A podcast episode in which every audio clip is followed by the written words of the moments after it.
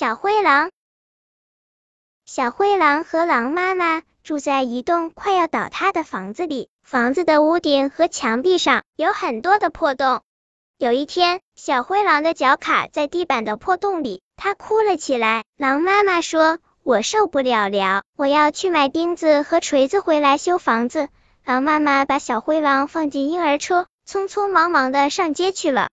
小灰狼爬出婴儿车，爬上一座围墙，咚的一声掉到土堆里。猪爸爸听到院子里传来怪声，他对猪妈妈说：“我去院子看看，有什么东西掉到院子里。”猪爸爸到院子一看，发现是一只受伤的小野狼，就好心的收养了它。每天，猪爸爸陪它做运动。猪妈妈煮很多好吃的东西请它吃，小灰狼慢慢的长大了，它的衣服都快撑破了，于是猪妈妈帮它做了一件水手服。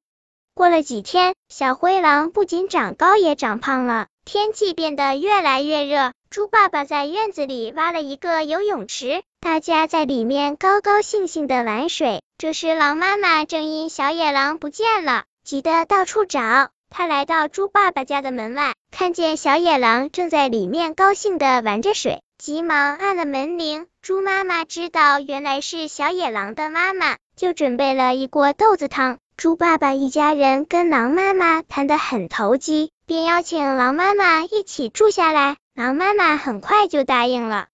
从此以后，猪爸爸一家和狼妈妈就成了一家人。本篇故事就到这里，喜欢我的朋友可以点击订阅关注我，每日更新，不见不散。